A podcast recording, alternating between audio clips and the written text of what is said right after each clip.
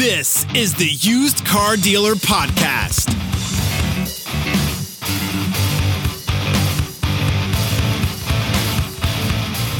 Hello, Zach here, and Happy New Year 2022. We have a great guest on the podcast today, Jasen Rice of Lotpop. Thank you so much for joining me today. Hey, thanks for having me. It's been a great new year. Definitely. And let's get started. And for those of us listening, talk about your background in automotive and why you started Lotpop and what you guys do. Well, I'll make it a long story short. It started in 1997 selling at a Ford store off the floor. But then I always liked working the phone better than standing out at the point. So within 6 months of actually working there in 97, so that would have rolled into probably 98, we started doing internet sales. So I started selling cars off the internet in 1998 and early 90s and late 90s, early 2000s, and made a living off of just taking internet ups instead of floor ups then. And that led me to other opportunities like internet director of a large dealer group. Got my feet underneath me pretty well to where I was writing articles for Dealer Magazine. I was on a board of directors for Digital Dealer to get that started in 05, 06. That also led me to, and I was GSM of a small used car lot and things like that. I got to do F&I, a little bit of everything, but most 80-90% of my time was spent either running internet departments or selling cars off the internet. But that led me to, with all that exposure and stuff, being introduced to a gentleman by the name of Dale Pollack, if you may have known, back in 2005. At that time, he had a product called Empower Auto that he was selling to dealerships. He had his core team and, developer, his assistant, and another internal guy. And I was first performance manager being brought on to help. Now, within 8 to 12 months of Empower Auto, which was comparing dealers' wholesale car, how they owned it to wholesale, mm-hmm. and those cars they owned bad to wholesale, you want to move quicker with that transition to retail data or into what you now know as vAuto.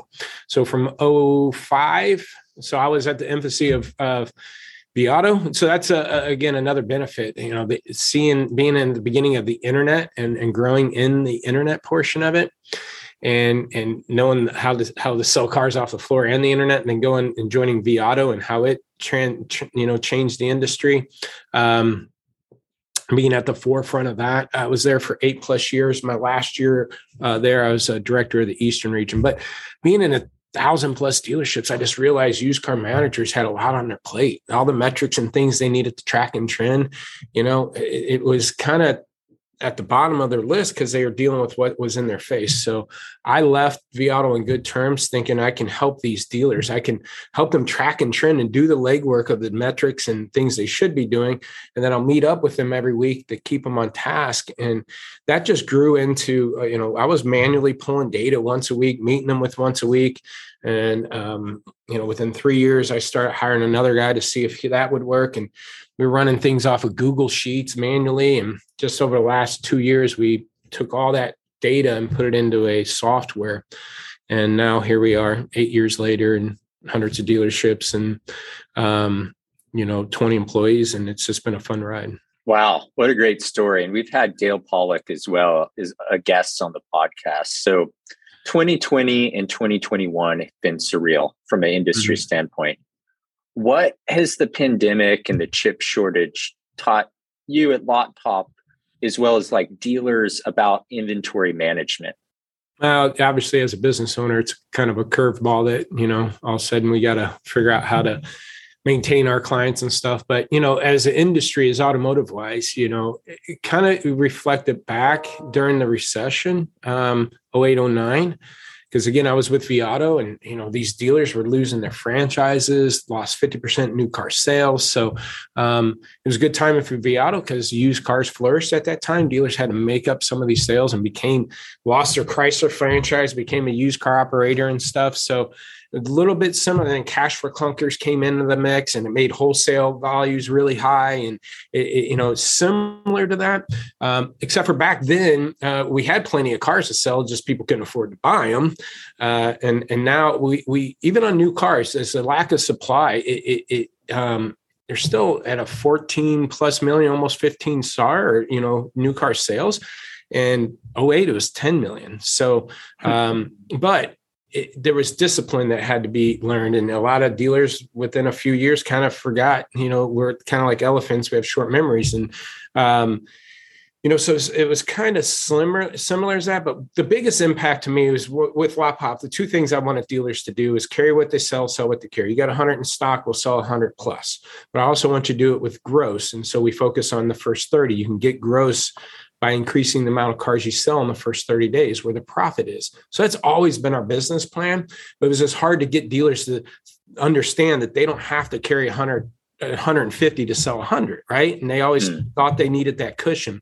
So the first wave of, I think there's two waves of COVID. The first one was the whole volume thing. All of a sudden, cars are flying off the shelf and they're selling 120 with 90 and 80 in stock. And they're like, wow, this is great. And so that dealers finally realized that's an opportunity or potential, and they could actually accomplish that. And the second phase was just here recently, where cars were going for high, stupid money, but yet their grosses were the highest. Dealers' gross profits skyrocketed. And I do think, obviously, you know, supply and demand and customers willing to pay more, but I do think it goes back to first 30. Dealerships' average age to sell went from 33 days or 34 down to 20, 22 days. They're selling them a lot quicker. And so the strategies that we've taught dealers over, you know, almost a decade now, you know, those strategies kind of rang true. They could see those opportunities in this short window of this COVID thing. So hopefully that continues, you know, dealers see those benefits. So what were some of your observations in terms of the used car marketplace in Q4 of 2021? Well, I do think there's been a slowdown. I do a used car news on CBT News each week. As a matter of fact, this week, I was talking about this last quarter was a little bit tricky. Wholesale was still a little high, but I think, again, it only has to do with rental companies dumping their 60,000-mile cars and buying the new ones. Because in all, I've seen, at least in our numbers and other numbers I'm tracking, dealerships' volume kind of slowed down. And new cars were trickling in, so they're getting some trade-ins, but their volume slowed down. They were less hesitant at the lane. It seemed like if anything was selling, again, it was a lot of the wholesalers and stuff. The other transition, I think, and it wasn't just the last quarter, but and going back to the COVID question, I think two other things that COVID did, and then again, the last quarter question, one, digital retailing, it forced more of that hands. I think dealers dabbled in it and trying to do everything online like the Carvanas of the world, but this kind of forced their hand to get more proactive in it. The other thing it did was acquiring vehicles other than the lane. So private party acquisition really picked up. So I think dealers are finding other avenues to buy cars than the lane. And so I think there was just a lot of attention of what these cars were going through at wholesale. But what we're seeing is a slowdown on retail, and it wasn't reflecting. So there's this mismatch of going, man, I'm paying this much, but I just don't seem like I can sell it that much. And it goes back to the economy and stuff. Inflation's real high. I think customers are sick of overpaying for stuff they may or may not need. They just kind of wanted it. So I think consumers kind of backed off a bit because they started seeing the headlines. There was this one recently released, you know, the average used car price was $29,000. Yep. And in that article, it said that, you know, it's finally exceeded what a third of the country, you know, makes as average income, you know, so can they afford that for a used car? And if they are going to afford it, would they be better off just waiting for a new car? So I think this last quarter of this year, the bad thing is dealers don't react to it till they feel the pain. And I don't think they felt the pain yet. I really do think the tax season is going to be a make it or break it for the dealers going into the first quarter. Because if there's not a strong tax season, and I personally think there might not be as one. I just read in Wall Street Journal, and again, part of my news this week was the IRS is still dealing with 2020 tax filings. There's like 6 million tax filing. They're still catching up. And think of COVID and shutdowns then. Wow. And then all these new letters that people are getting, anybody that got any kind of stimulus from unemployment and their child credits, they've already received those. So those numbers, they're getting letters of one, I've seen people getting letters of how much they owe for their stimulus money they got. They're going to have to pay taxes on that. Two, that number and the child credit has to match up. So that's this added workload for the IRS to match these numbers up. If it don't add up, it's going to get kicked and delayed. And then... So I don't know if it's going to be as strong as the tax season. On top of that, with inflation and the higher pricing, I think people and new cars starting to trickle in, I think people are just kind of going to be hard. But if it's a strong tax season, then maybe we're okay and it keeps going. But it's kind of a make it or break it for this first quarter, I think. And looking beyond, you know, the first quarter and tax season, any predictions for 2022? Obviously, I still think wholesale is going to stay stable. I think it drops off the first quarter a bit unless the tax season's there. It stays strong, though, because going back to rental cars, if the rental car companies, and who knows with this new Omicron and new spike and if there's shutdowns and lack of travel, which and lack of rental cars. And so they might not be buying, but if they got to replace and replenish, they're not going to get any cars for a while. So they're going to continue. They're willing to pay up because they can make up their money on renting the car out. So I think they keep that wholesale high. I do think dealers do see an opportunity for private party acquisitions. I think that gets busier and better and more competitive. You'll start seeing more and more companies helping dealers accomplish that private party acquisition stuff. But if everything lines up without a curveball, and you can't say that nowadays with this, right. I think if new car inventory continues to come in like it should and build up a little bit, not as what it should be, but it should get better and better. I think we've hit that tipping point. And I think consumers are going to be sick of paying retail prices on these MSRP for these used cars. I think new is going to have a stronger, I bet it jumps back up in that 16 million range. But used, I think, takes a little bit of that hit because trade-ins are going to start coming in. Private party acquisitions are going to be happening. Rental cars, maybe by the end of the year, start getting cars. So I think used is going to be the biggest trick bag because, again, the rate that they increase just doesn't, make sense. And unless somebody needs it, I don't know if they get it. Stimulus probably ain't going to come in and pad it like it used to. Also, another headline was repossessions, are starting to spike back up. So with the stimulus money going away, people are, not being able to afford some of these payments that they're getting themselves locked into. Yeah, no, a lot of good points there. And what do you think dealers are sleeping on when it comes to inventory management? I think really what it comes down to, what we're finding is a little bit of the lead management. We're combining, CRM data with the inventory data because it doesn't seem like inventory tools talk too much about leads and CRMs don't talk too much about inventory. And we're finding one stat that I threw out, 62% of the dealers' active leads are on cars that are sold. So we go look at the last 60 days of the leads and see how many are still active in their tool, not marked lost, not marked sold, still active. And 62% are on cars already sold. That only leaves 38% of your current leads to sell a car to today. So your CRM will, if you close 10% of those, so if you have 100 leads, there's only 38 people left to sell a car to today. If you sell 10% of them, that's only 4 deals. So your CRM is going to say you have a 4% closing percentage on your 100 leads in reality. And so you're going to think your process sucks or your marketing sucks. When in reality, it's the cars that are sold, So we're getting a lot of leads on cars that are sold. So the missed opportunity, I think, is what are we doing with these 62%? Because if a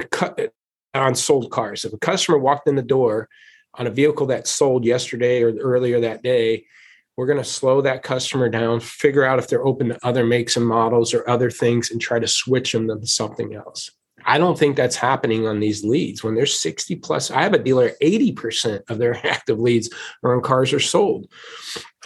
Wow. Then the other thing is 47% of their active leads are on only 10% of their inventory. So if you have 100 cars, only 10 of them get half your leads. So the other 90 cars are splitting up those 50%. So of these 90 cars that really don't have that many leads, could we put some of these active leads on sold cars and switch them to these cars to drive that up? So we're just exposing that kind of metrics and those kind of numbers that I think there's a huge missed opportunity on taking active leads on sold cars, switching them to other cars.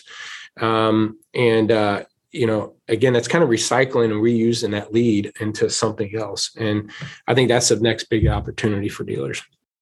So what advice do you have for your average independent dealer? They're sourcing inventory, trying to build a strategy for this marketplace. Well, if I was an independent dealer, one, obviously, if you can have some kind of service department, that would be huge. I do think, you know, now the average age of a car on the road is 12 years or older.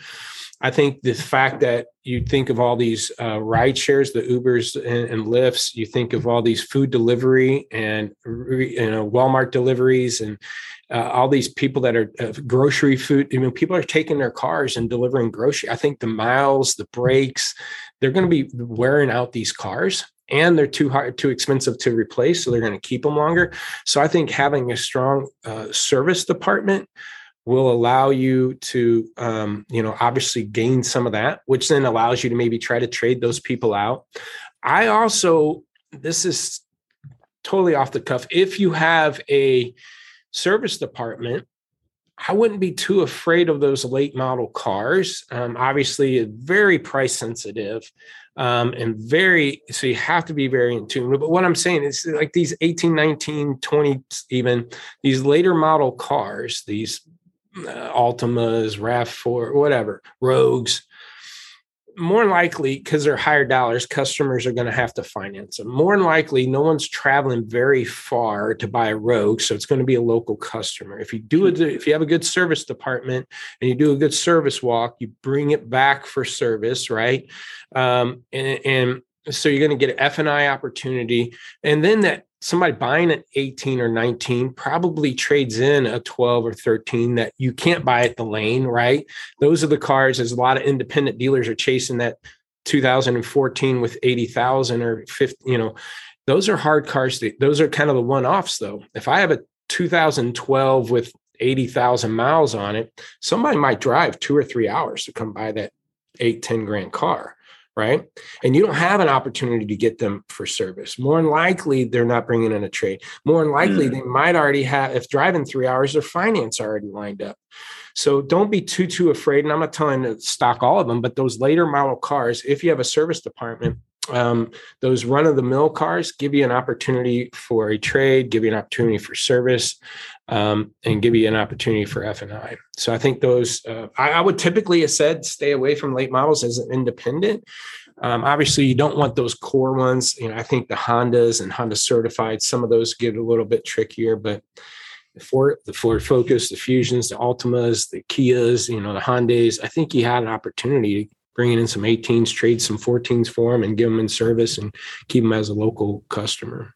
So what are some of the most successful dealers that you guys work with doing differently when it comes to inventory management? One, top-down management, right? The GM, GSM are made part of these decisions. When we do our weekly calls with our dealers and we're trying to push them to make some hard decisions. If I just have the used car manager on that call, they typically might want to push that decision off and afraid because of their gross or their boss is telling me. But when that general manager or dealer is involved in that and in that decision, say, no, we need to do this, do it, So one, top-down management, everybody being involved in those decisions. But the other thing is keeping their inventory, carry what they sell and sell what they carry. You got 100 in stock, sell 100. If you got 100 in stock and only selling 60 or 70, then bring your inventory level down to 60 or 70. Now, or vice, and then if you start selling 80, then carry it back up to 80. And then again, going back to this whole first 30 scenario, get as many cars as you can sold in the first 30 days. If you can keep your inventory clean and have a good aging policy, I've always thought that, prior to COVID, before the last 18 months, right, dealers were complaining about margin compression and gross profit. And I think the dealers that don't have an aging problem, our policy is causing that problem. I mean, if you think about a lot of times when I went to go price a car,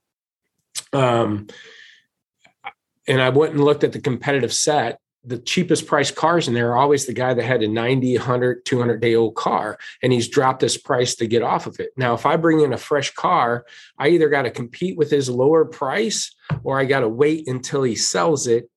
And then my price becomes relevant. But by then my cars is starting to age and then I drop my price. So I think the dealerships that actively have an aging policy, and if every dealer had an active aging policy of 60 days, we can all buy and sell at current market values, right? Instead of having to compete with somebody.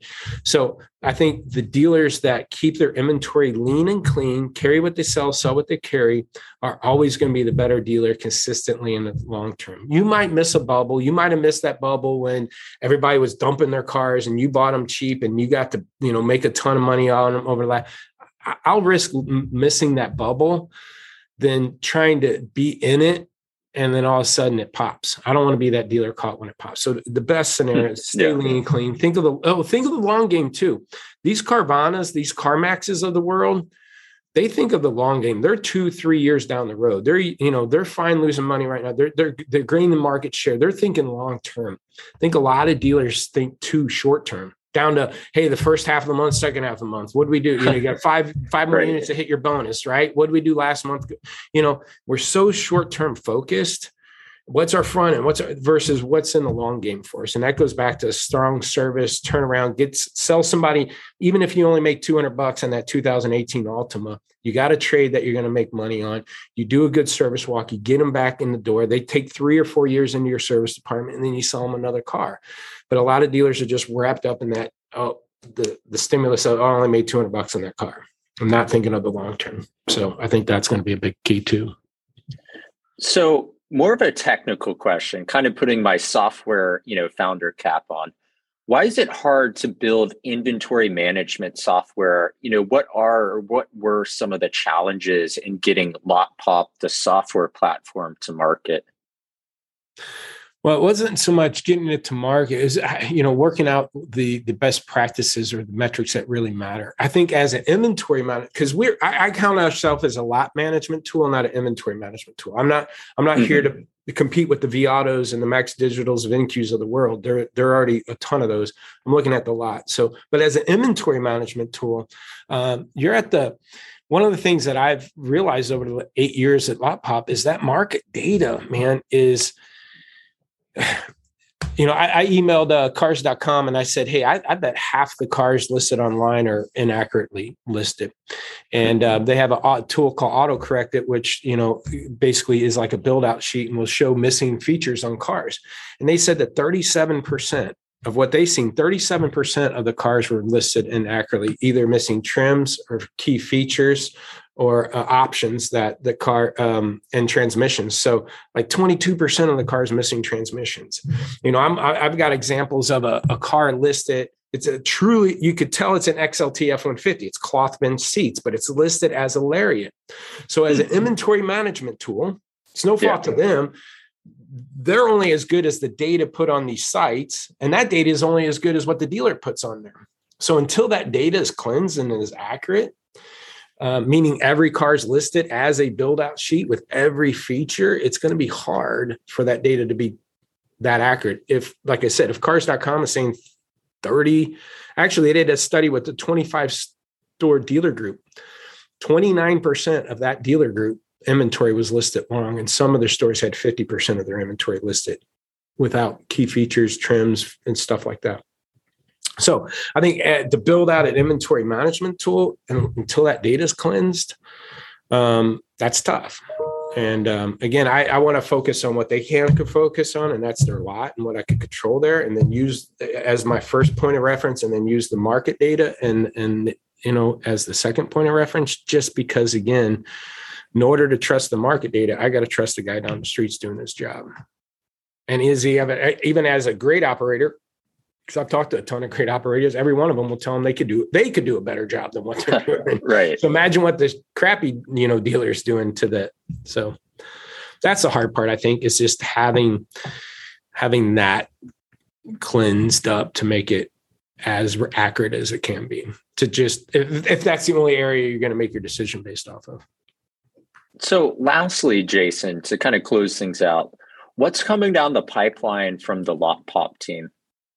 Like I said, you know, the inventory part, we've been running pretty good for the last 8-9 years. We've helped the dealers on the internet lead management over those 8-9 years also because of our background, but that was a lot on Google Sheets.